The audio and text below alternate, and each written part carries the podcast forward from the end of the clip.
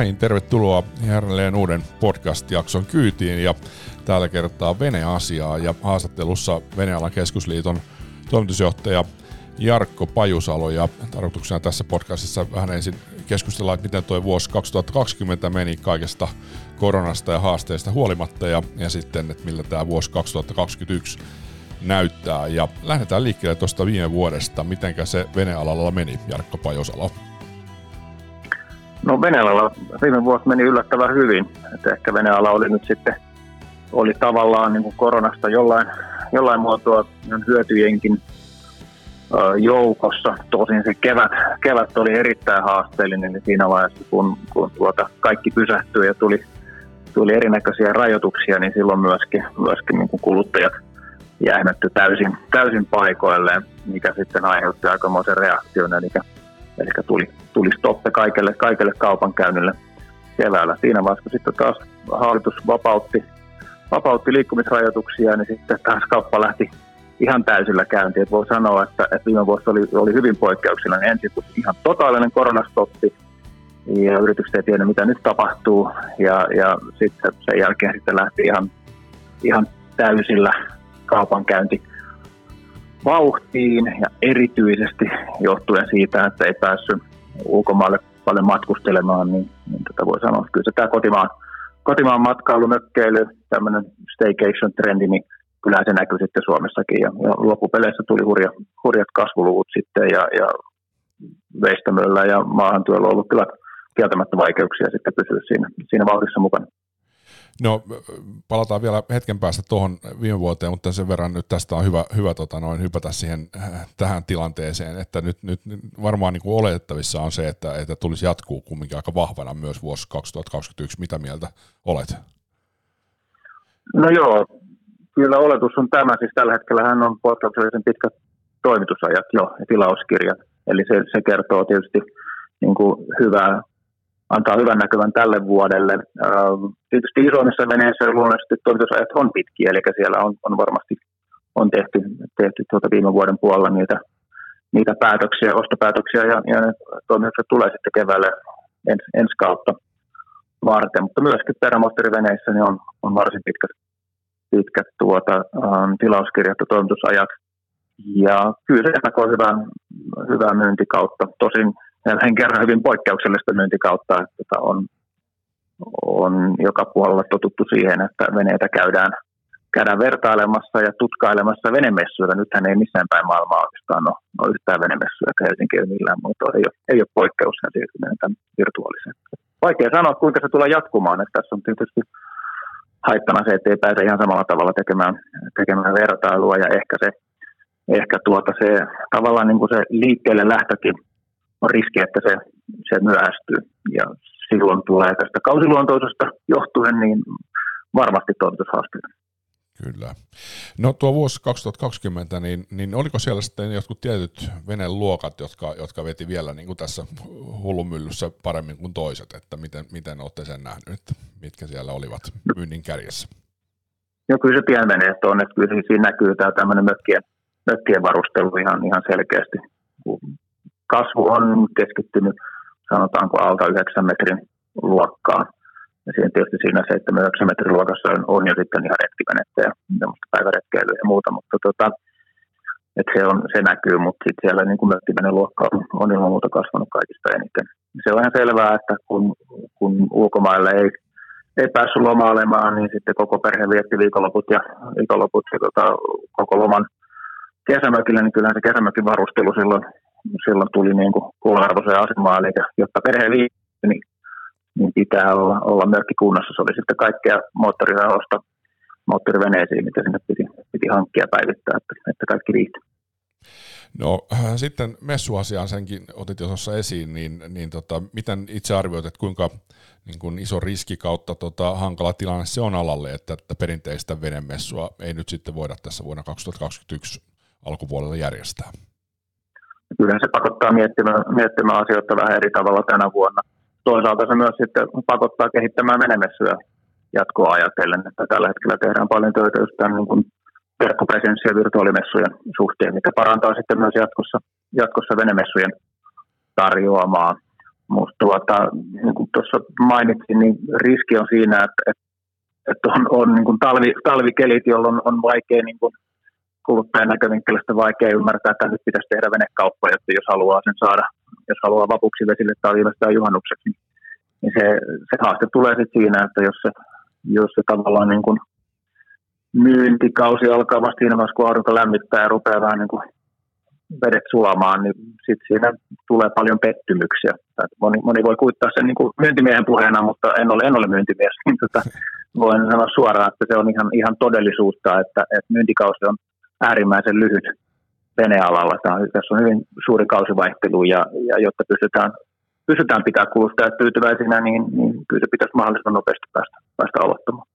Kyllä, eli nyt kipin kapin sitten tekemään kauppoja, jos haluaa, haluaa saada sitä aikaisessa vaiheessa veneen alas.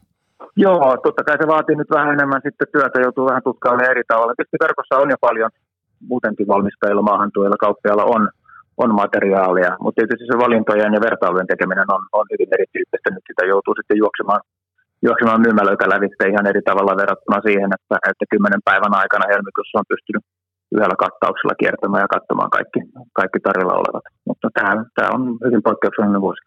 Kyllä.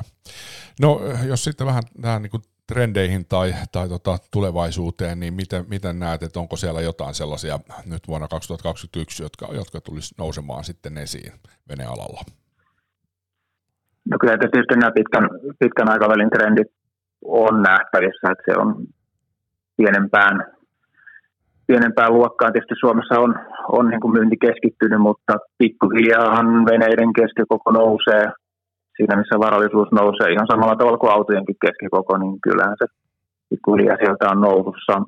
Samoin perämoottoreiden koko luokat tai perämoottoriveneiden koko luokat kasvaa ja, ja tuota, vastaavasti pienessä päässä perämoottorit, polt, polttomoottorit korvautuu sitten, sitten tuota, pikkuhiljaa sähkökoneella, mutta siinä, siinä on vielä, vielä pitkä matka. Perämoottoriveneiden, avoveneiden, monikäyttöisten veneiden suosio jatkuu Suomessa. Kyllä Suomessa kuluttajat on hyvin, hyvin pragmaattisia, semmoiset niin kuin monikäyttöiset robustit veneet on ilman muuta se, on se niin kuin kuluttajien suosikki. Viime kesänä jonkun verran nousi esiin vuokraveneily, ikävä kyllä myös sitten negatiivisessa merkityksessä, että, että jonkun verran tuli raippaa siitä kokeneilta veneilijöiltä ja, ja poliisilta ja merivartiostolta, että, että, että siellä jonkun verran oli ehkä sellaista häiriökäyttäytymistä ja ehkä ei kaikki, kaikki ne veneilyn säännöt ja, ja asianmukaisuudet ollut siellä vielä tiedossa, mutta tota, ilmeisesti tilanne siinä parani, mutta että minkälaisia vinkkejä nyt sitten ensi kesän vuokraveneilijöille ja, ja tota, yrityksille, jotka on siellä, siellä puolella toimimassa? Jokainenhan on, on joskus ensimmäistä kertaa vesillä, ensimmäistä kertaa veneen puikoissa. Ja tota, mä kyllä väitän, väitän, että ne, ketkä on siellä ensimmäistä kertaa vesillä ja aloittelee, niin aloittelee kyllä varovasti. Et tuota, yleinen, se mihin, mihin poliisi on kiinnittänyt huomioon, se on yleinen liikennekäyttäytyminen, joka näkyy sekä tieliikenteessä että vesillä. Siinä on semmoista pientä itsekyyden nousua kaikilla. Ei, ei siis, en, en usko, että siinä puhutaan nimenomaan uusista veneilijöistä, vuokraveneilijöistä. Suurin osa näistä vuokraveneilijöistä on kokeneita veneilijöitä. Puhutaan niin kuin skipper joutuu ehkä hieman, hieman syyttä, syyttä hampaisiin. Ne on hyvin näkyviä, teipat, hyvin teipattuna myöskin hyvin näkyviä veneitä ja suurin osa myöskin skipperin öö, vuokraajista on kokeneet veneilijöitä. Heillä vaan sattuu olemaan erityyppinen vene. Moni, monella on kimppavene, jossa on esimerkiksi isompi vene kimppaveneenä, jota voi sitten tiettynä viikkoina käyttää ja muina aikoina sitten, sitten, sitten tuota vuokrataan. Mutta totta kai niin kun peräänkuulutaan hyvää, hyvää käyttäytymistä niin vesillä kuin tielläkin, että, että siitä, siitähän tässä on kysymys. Ja, ja vesillähän ei ole etua ja oikeuksia, että on vain väistämisvelvollisuuksia, että se kun, se kun muistetaan, niin siitä on hyvä lähteä. No onko sitten jotain vielä tähän loppuun vinkkejä nyt sitten tulevaa venekesää ajatellen, että, että tota, minkälaisia asioita siellä kannattaisi nyt tänä, tänä vuonna 2021 ottaa huomioon ja toisaalta ehkä niin kohdistaa sitä omaa huomiota, kun lähtee veneille tai harkitsee, että lähtisi veneilemään? No kyllä ehdottomasti lähtisi aina turvallisuus ja muiden huomioon ottaminen etu, etu nojassa, että, että se olisi niin se pääasia siitä, siitä on hyvä lähteä, että pidetään, pidetään huoli siitä turvallisuudesta. On, on tuota, asialliset varusteet ja pidetään niitä pelastusliivejä päällä siellä vesillä, että jopa mielellään koko ajan. Että, että vesiliikennelakihan sanoo, että kippari, kippari on vastuussa, että, että ne on päällä olosuhteiden niin, niin vaatiessa, mutta suosittelen kyllä, että olisi syytä pitää, olisi syytä pitää koko ajan ne päällä, että niillä, niillä säästetään ihmisenkiä ja mitä, mitä vähemmän vesiliikenneonnettomuuksia on, niin, niin sitä parempi se on myöskin sitten, sitten kaikille pitkässä juoksussa.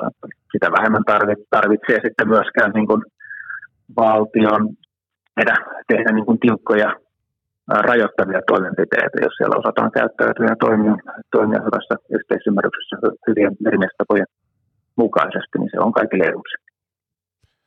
Ja vielä, vielä pakko kysyä näistä matkahommista, niin se tarvittiin puhua vuosi sittenkin, tehtiin vähän samanlaista haastattelua, mutta aina kiva kuulla, kuulla tuota kokeneen veneilijän ajatuksia, niin onko jotain vinkkejä, kohteita, ajatuksia siitä, että miten tätä kotimaan joko rannikkoa tai järviä tai molempia voisi hyödyntää ja ehkä löytää uusia mielenkiintoisia kohteita? Jaa, se on hyvä kysymys. Niitä, niitä niin paljon, että, että tota, vaikea heittää mitään äkkiseltään mitään yhtä, yhtä heittoa, mutta tota, miten mitä mietiskelen, että tästä kun lähtee pääkaupunkiseudulta liikkeelle, niin ehkä, ehkä tänä vuonna suuntaan pikkusen enemmän tuonne idän suuntaan. Helsingistä päin tai Espoosta itse lähden liikkeelle. Joo. Saatan, mikä löytyy. Kyllä. Joo, se on tota, itsellä ainakin ollut usein tuo lännen suunta, mutta tota, tämä on hyvä vinkki itsellekin, mm. että tota, välillä, välillä kannattaisi lähteä sinne idän suuntaan, että sieltä löytyy paljon hienoa. Joo, se on. Hienoa saaristoa löytyy, löytyy sieltä. Kyllä. Hei, kiitoksia paljon haastattelusta ja oikein hyvää veneilyvuotta 2021. Kiitos samoin. Kiitti. Moi. Moi moi. Tuottaja Antti Niinpää podcast.